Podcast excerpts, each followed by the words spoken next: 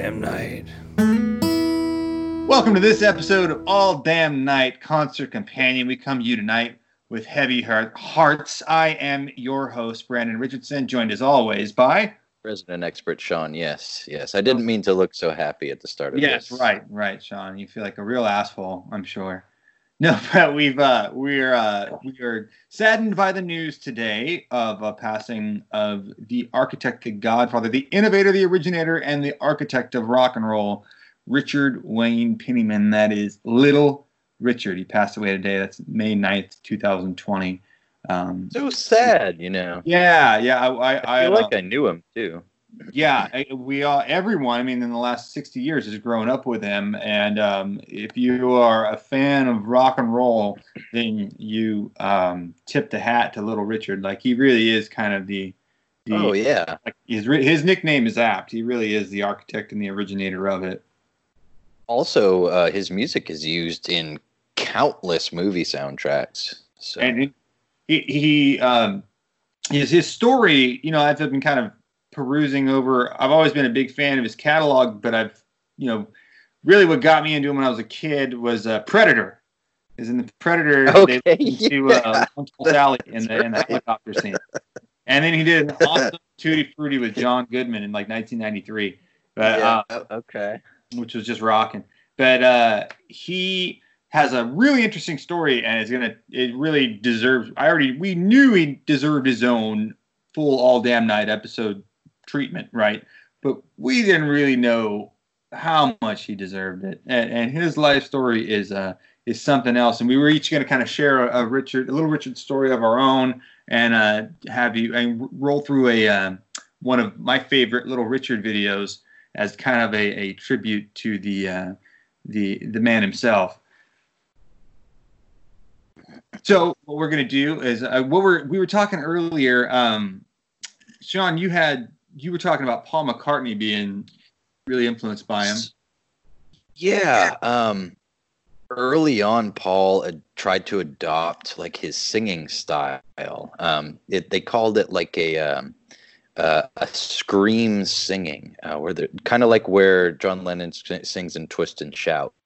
And um, there's a there's a whole bunch of songs from the catalog of the Beatles that were influenced by you know Little Richard and American rock and roll music. And uh, Paul later in his solo career, especially when he was doing like uh, when he was was when he was on top of his game in the late '80s or the the mid '80s, uh, he totally changed his singing style to something uh, more powerful and uh, a lot of distorted distortion of the voice and crackling and Mhm. and kind of screaming and and uh, it was something special. I, don't think he could possibly do that anymore. But yeah, he, the the whole thing behind it was is that uh, he wanted to be like Little Richard. So Wait, you said the late cool. eighties?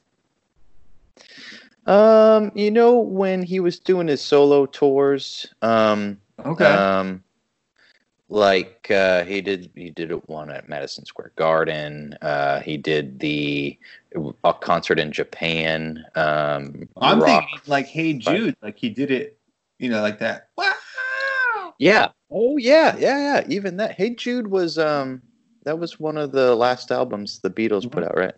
And um yeah, that I guess in the end when they're doing the na na na na's, yeah, he's totally getting down on the piano and singing like Little Richard. So yeah, that is cool. I just what came to mind for me. Mhm. Yeah, that's something you brought up that I like. It's you can't go to a corner of rock and roll without seeing his reach, right? And there, there was a there was a documentary, a great documentary on uh, on Nirvana that I'm blanking on the name of right now, but they interviewed Dave Grohl and he talks about them touring and just riding around in a van and listening to Little Little Richard songs all day because that's what Oh, wow. they listen to. Huh.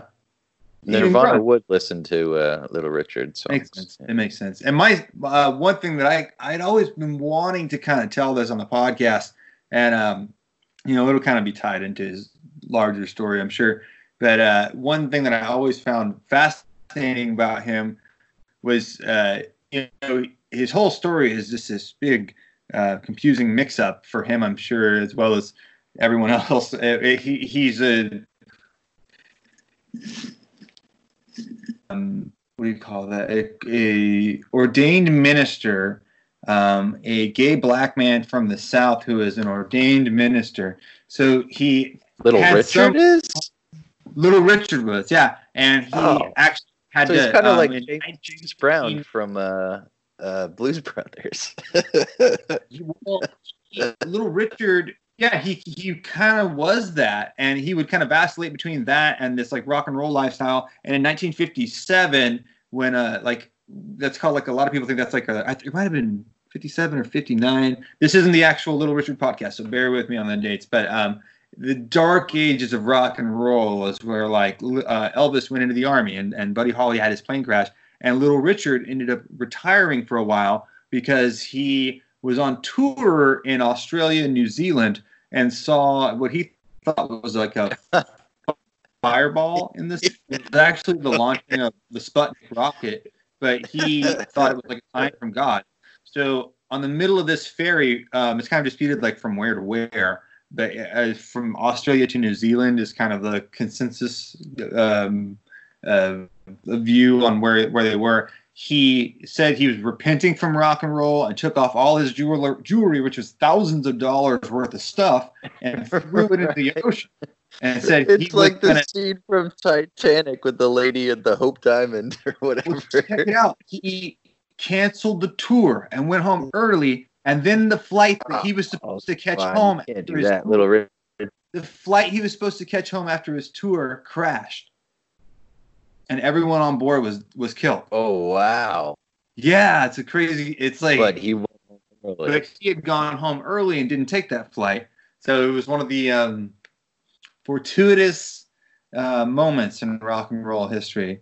Usually, guys take flights that they shouldn't take, and Little Richard made it this long. so Right. he the when to take one early. I in this rare case, I would have to say thank you, drugs. Yes, Drug. I drugs. mean, we could go thank you God. We could go thank you drugs. We'll leave it up to the listener. well, what we wanted to, um, you know, as a, as an homage to the to the late now the late great uh, Little Richard, we wanted to go through you know what we do here on Concert Companion. We pick out a video and we watch it with you.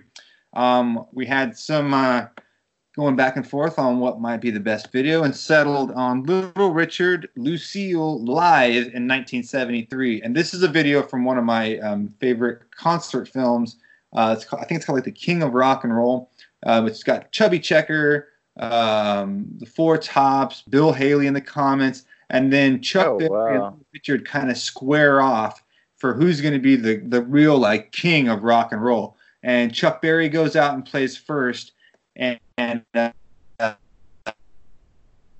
kills it. Right? He's Chuck Berry. He goes out and slays it, and you could tell Little Richard is in the back. This begins now with Little Richard um, it back backstage, pissed off and ready to go out. He's a little coked up, pissed off, allegedly a little coked up, and ready to go shred fools because he has had enough of Chuck Berry and his bullshit, and he wants to go out and tell him who the real king of rock and roll is. If you look closely, his headband says "King of Rock and Roll," so he already crowned it himself. really? This is the opening to his set. All right. So if Oh, looking wow. for it, it is Little Richard. You'll YouTube Little Richard 1973. Uh, the first video that comes up is Little Richard Lucille live. Live is all in caps. And we're going to get this thing set up and rolling here. It's four minutes, 48 seconds long. Sean, are you ready to go? Oh, I'm, ready to rock in uh, three, two, one, fucking go. cheap digital watch that fucking beeps every hour on the hour ruins every podcast I do. I'm sick of it. I gotta throw it in the trash. It's driving me insane, Sean. Time is just a social construct. Sorry, everyone. Sorry, I had a bit of a Bill O'Reilly moment. Let's do it live. All right. Okay, everyone. We're gonna get synced up here, ready to go. Little Richard, 1973, Lucille live, and ready to go here in three, two, one. Here we go. This is is actually the this is actually the song that Paul really enjoyed the most. he wanted to replicate these vocals as best as possible. I mean, nobody was rocking and rolling like this guy. He, he's just like he's kind of he's built up. He's he's dressed like a 1975 grandma, but killing it. Cross between that and like a nurse. Yeah. Yes. All right, here we go. I mean, everyone in his band is just a murderer.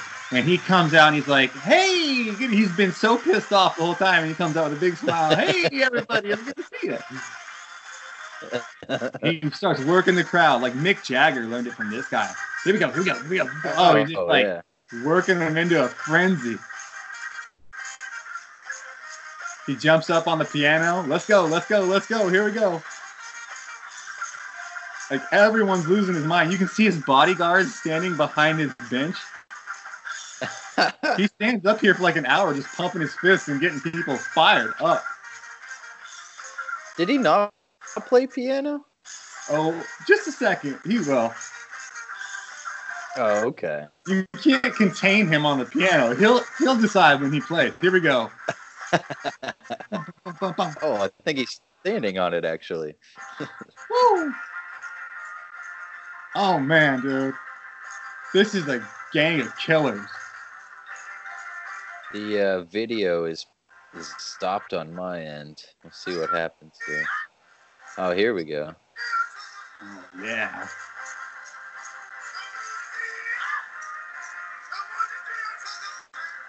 Just getting it. See, it says the, the king on his headband. The king. Double drummer.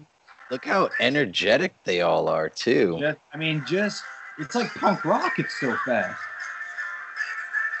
See his bodyguard standing behind him. Is that what that is? Yeah. That's so cool.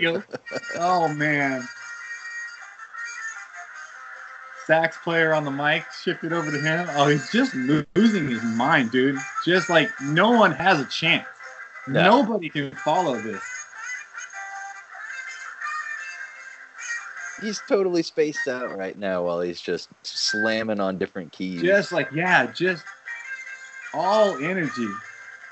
when you're in that zen, you really can't play a bad note. So yeah, And it it's like totally makes sense. for like 20 years at this point. Oh yeah.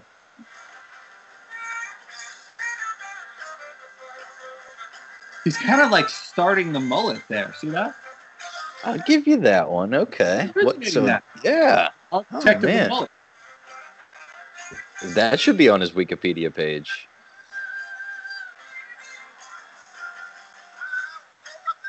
Oh, so sharp. I mean, both drummers, the bass player. You could you could listen to this song, you know, ten times, listening to everyone in this band, and just be like, "Holy shit, that guy is a killer."